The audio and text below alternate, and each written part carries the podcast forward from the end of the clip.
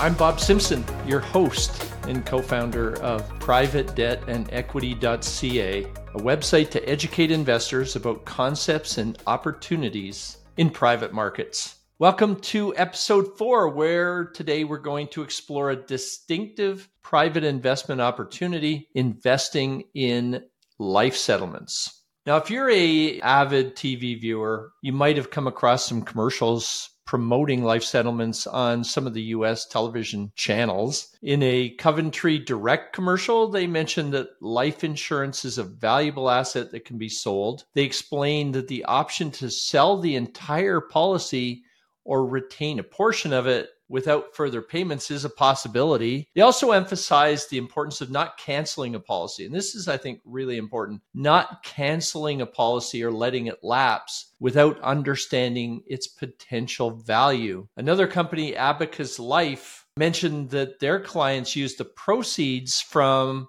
the sale from the uh, use of life settlements for a variety of purposes, including donations to charities, covering future medical expenses, boosting retirement funds, debt repayment, or funding their children's college education. Now, if you've ever wondered why you don't see these kind of commercials on Canadian channels when you're watching hockey like I usually am on a Wednesday night or a Saturday night or you know maybe you're just watching CBC news that you're not seeing commercials for life settlements on the Canadian channels so today we're going to shed some light on this topic through my private network. We're featuring a chartered accountant who approaches this subject with an entrepreneurial mindset. He believes that it is unjust that Canadian policyholders don't have the same rights as their American counterparts when it comes to selling their policies for a variety of different purposes. Today's guest is Paul Tyers, who's been fighting Canada's large insurance companies to allow Canadians to sell or borrow against their policies and to help investors who are looking for income to allocate some of their funds to life settlements. Now, before we delve into a conversation about life settlements, I just want to connect with Paul Tyers here today. Hey, Paul, how's it going? It's going really well, Bob, and thank you for having me uh, here today. Yeah. You know, everybody has a story. I know that as it relates to life settlements, you've got quite an interesting journey that you've been on. But let's just talk about who you are and what you're about before we get going. Absolutely, Bob. Um, you know, I grew up in Southern Ontario, went to high school in Burlington, graduated from Wilfrid Laurier University in business, as did my wife and my daughter uh, both of who work with me today at Wealth Stewards. I've spent my entire career really in the financial markets, first with a major accounting firm, then with a bank, and since 1987 in the financial planning and investment management field. Outside my day job, I participate on the board of directors of a life insurance company. We actually had a board meeting this morning and several other private companies. An important part of my life is my Christian faith. And through Leader Impact, founded by Paul Henderson of 1972 hockey fame, I've had the privilege of rubbing shoulders with many like minded business leaders, and through another organization, Opportunity International, to help women in third world countries through microlending. Uh, you know, over the past 25 years, Bob, uh, as a chartered accountant and certified financial planner, I've had the privilege of leading a few financial planning and portfolio management firms. Throughout my career, when I look back, I've attempted to keep my eye out for consumer oriented innovations that can differentiate our products and services from others in the marketplace.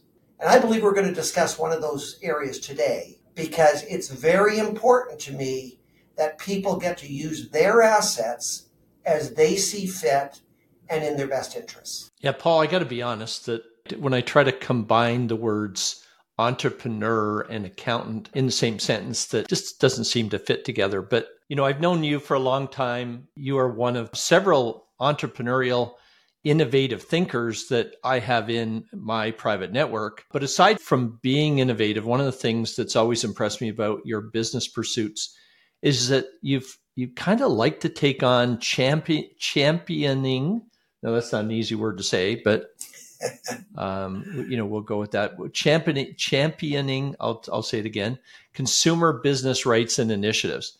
Now, talk for a moment about a couple of these things that you're involved in. You know, Bob, it's an interesting question. And, and it really, it wasn't until you pointed this out to me a while ago. You know, early in my career, when I still worked for one of the large accounting firms, I was actually doing an audit in Toronto and I realized that there were a lot of people in the High Park area that had nice large homes and yet they were in tax arrears. How did I know that? By doing the audit of, then it was called the Borough of York. Well, that led to me thinking about it and thinking, you know, those poor seniors. I had heard about this idea called reverse mortgages, and I thought, for the people who want to stay in their homes, could that be a fit? So, believe it or not, in uh, about 1987, actually earlier than that, I got involved in, in writing my first reverse mortgage while I was still in public accounting. And it was to help a senior stay in their home, and we lent them the money so that they could stay there. So, in many ways, what we're going to talk about today has some similarities. You know, that reverse mortgage market in the early days, uh, it had a pretty negative connotation. And it wasn't until many years later, most of us see it on the TV all the time, ads for CHIP reverse mortgages. It happens to be owned by Ontario Teachers Pension Fund. But I can tell you, in the early days of reverse mortgages, when people really didn't understand it, it wasn't uh, it wasn't something that had a positive view. I think people often take the negative view. Well, that's one example. The second example that comes to mind is really going back to my first profession, being a chartered accountant. And I was down in the US at a conference for the AICPA, that's the American Institute of CPAs, when I learned that many of the American accounting firms actually were involved in the financial planning and wealth management business. Their clients had the need for tax work, but they also had the need to manage their wealth. So that led to me getting involved in the integration of wealth advisory uh, services with CPA firms in the Canadian market. And I can tell you, we're earlier in that trend, but it absolutely is moving along. And that's another example, I think, of it's the consumer in interest that really makes for something that is going to be a good, viable market. You need win wins, Bob, not win loses. You do. Yeah, and you've been you've been waging a battle against Canadian establishment, right? That even if you go back and you look at the work that you did in the CPA area, you were really fighting um, the institutions who are setting the rules and saying, you know what, there's there is a better way, which I think is uh, is a very noble cause. But before we go there, you know, we try on private debt and equity to keep the language simple so people know what the heck we're talking about. Um, just take a second and talk about what do you mean when you talk about a secondary market for life insurance policies? Yeah, Bob, I think that's a fair fair point. I don't know that life that the term life settlement properly describes it. Anyhow, a life settlement is a financial transaction in which a policy owner sells their life insurance policy, actually the death benefit is the value of it, to a third party or investor or company in exchange for a lump sum of cash up front. Now, the policy owner, also known as the insured, receives a payment that is typically more than the cash surrender value of the policy, but less than the death benefit. Now, after the sale, the new owner takes over the premium payments because they want to make sure that they get paid that to keep the policy alive and they become the irrevocable beneficiary so that they actually receive the direction of funds on the death of the insured. Let me give you a bit of an example. I think it might help in understanding. Imagine a business owner goes to the bank to borrow a million dollars for his company. Let's assume he's 55 years old when he does this. Now, it's not uncommon for banks to require the purchase of a life insurance policy that's assigned to the bank in addition to standard collateral. Because if the business owner passes away, they just want to make sure that their loan gets paid back. And let's assume for a moment that the life insurance premiums in the policy are $1,000 per month. You know, fast forward 25 years, the business owner has paid $300,000 for the coverage over the years, and uh, he's repaid the loan, quite likely. So, really, the insurance coverage is no longer needed. Now, if you were to approach the insurance company to inquire about the value of his of his policy, their response would be, as long as you pass away tomorrow, million dollars is going to go to your beneficiaries. But I said, well, that's not the first, that's not the choice I was hoping for. Secondly, they would say, well, the value of your policy is equal to its cash surrender value. Now, most typically, the cash surrender value hovers around zero. Occasionally, it gets up to 5 to 10% of the death benefit. So, in that example, that would be fifty to $100,000 with a death benefit of a million dollars. So, hopefully, that gives you an idea, Bob, of how it works. Yeah, it does. But but you're really saying here that a policyholder who maybe spent 300,000 in premiums, now they did get the benefit of having been insured that they could have cashed in earlier if they if they found that that was their first choice.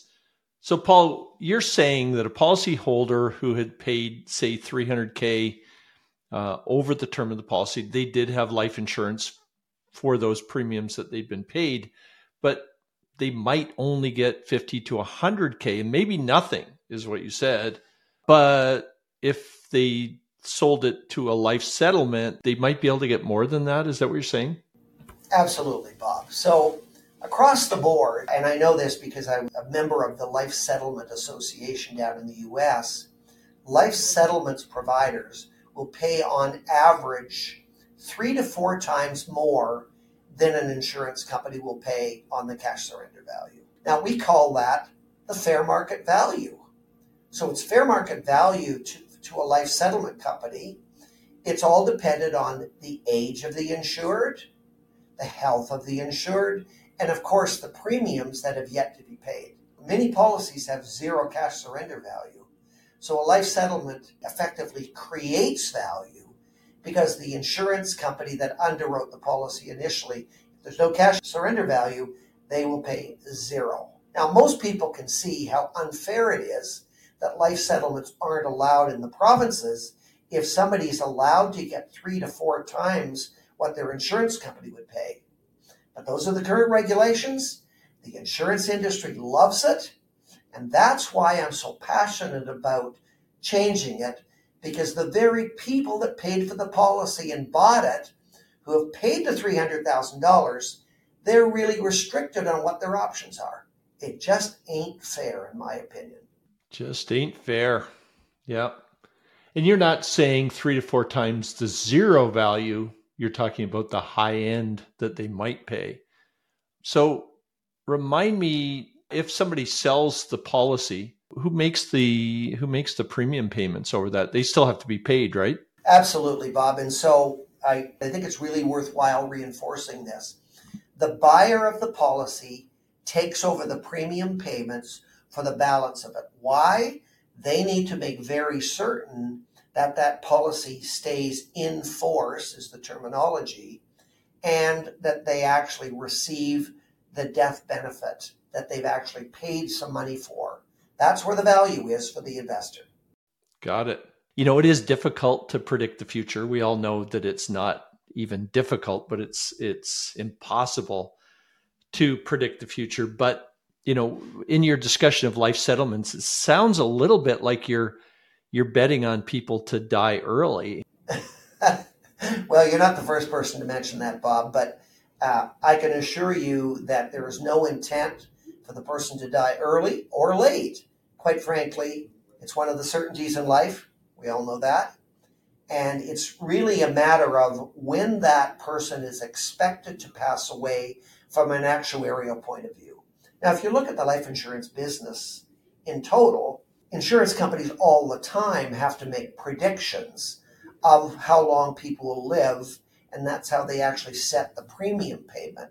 So they don't write a policy and people pass away right away, that they have enough premium years and time before they actually have to pay out a death benefit. Yeah, so let's just talk geography.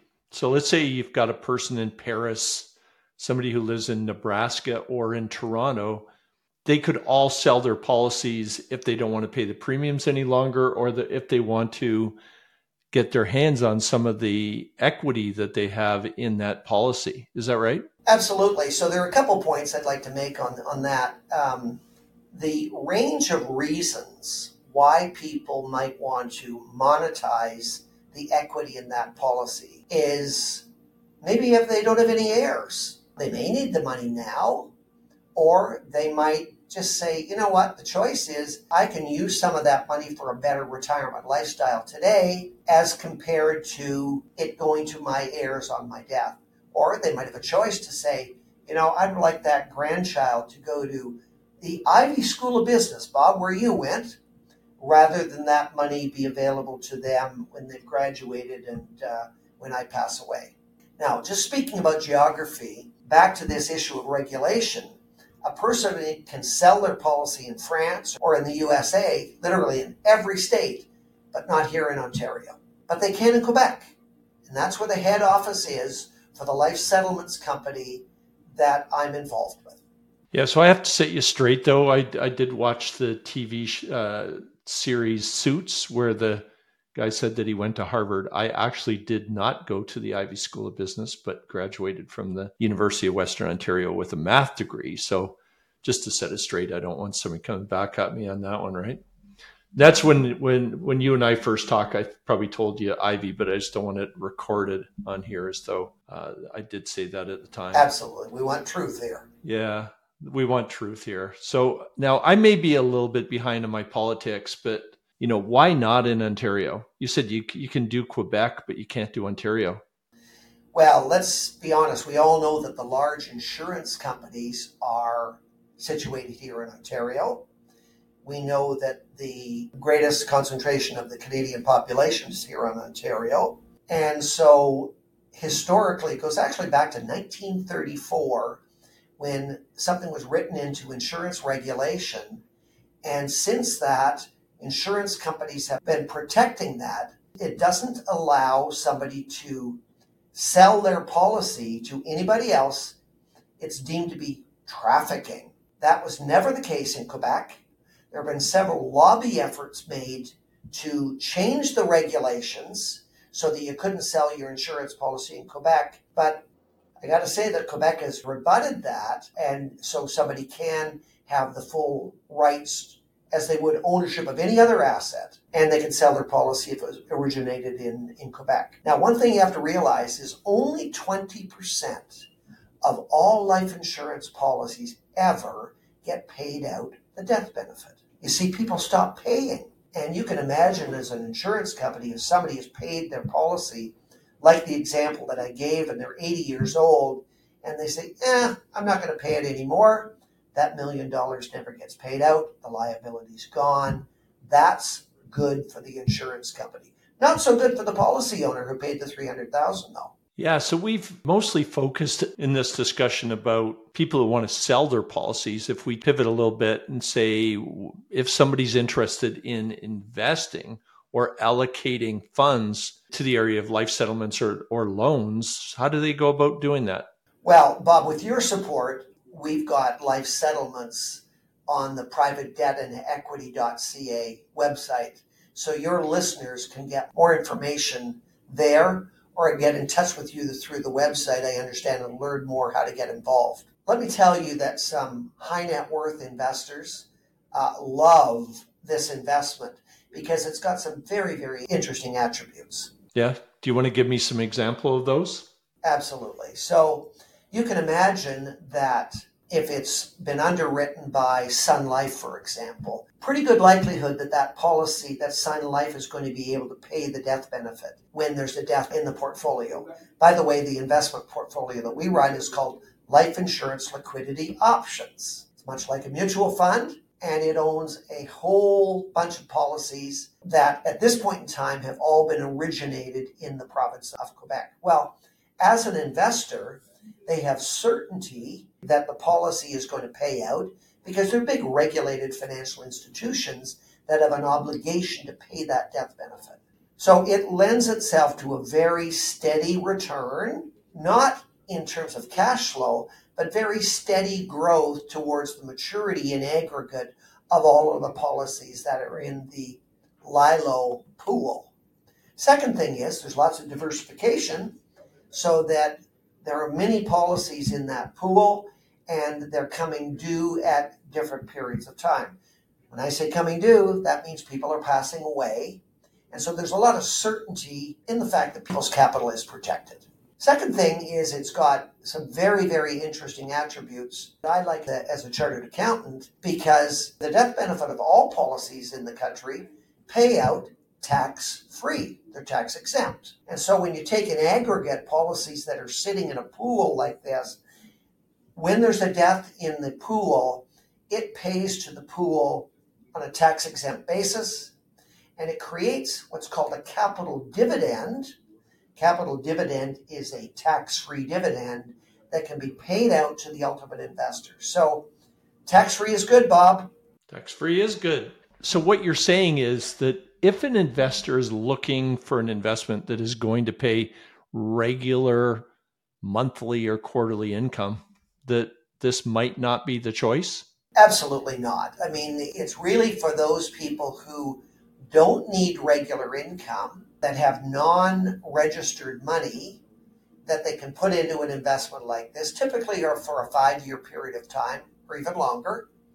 And it's going to grow at a, at a very nice pace. There are going to be periodic capital dividend payments or tax free dividends paid to them when there is a death in the in the pool. So it works very nicely for that, but it is not something for uh, investment where people need that regular monthly or quarterly income.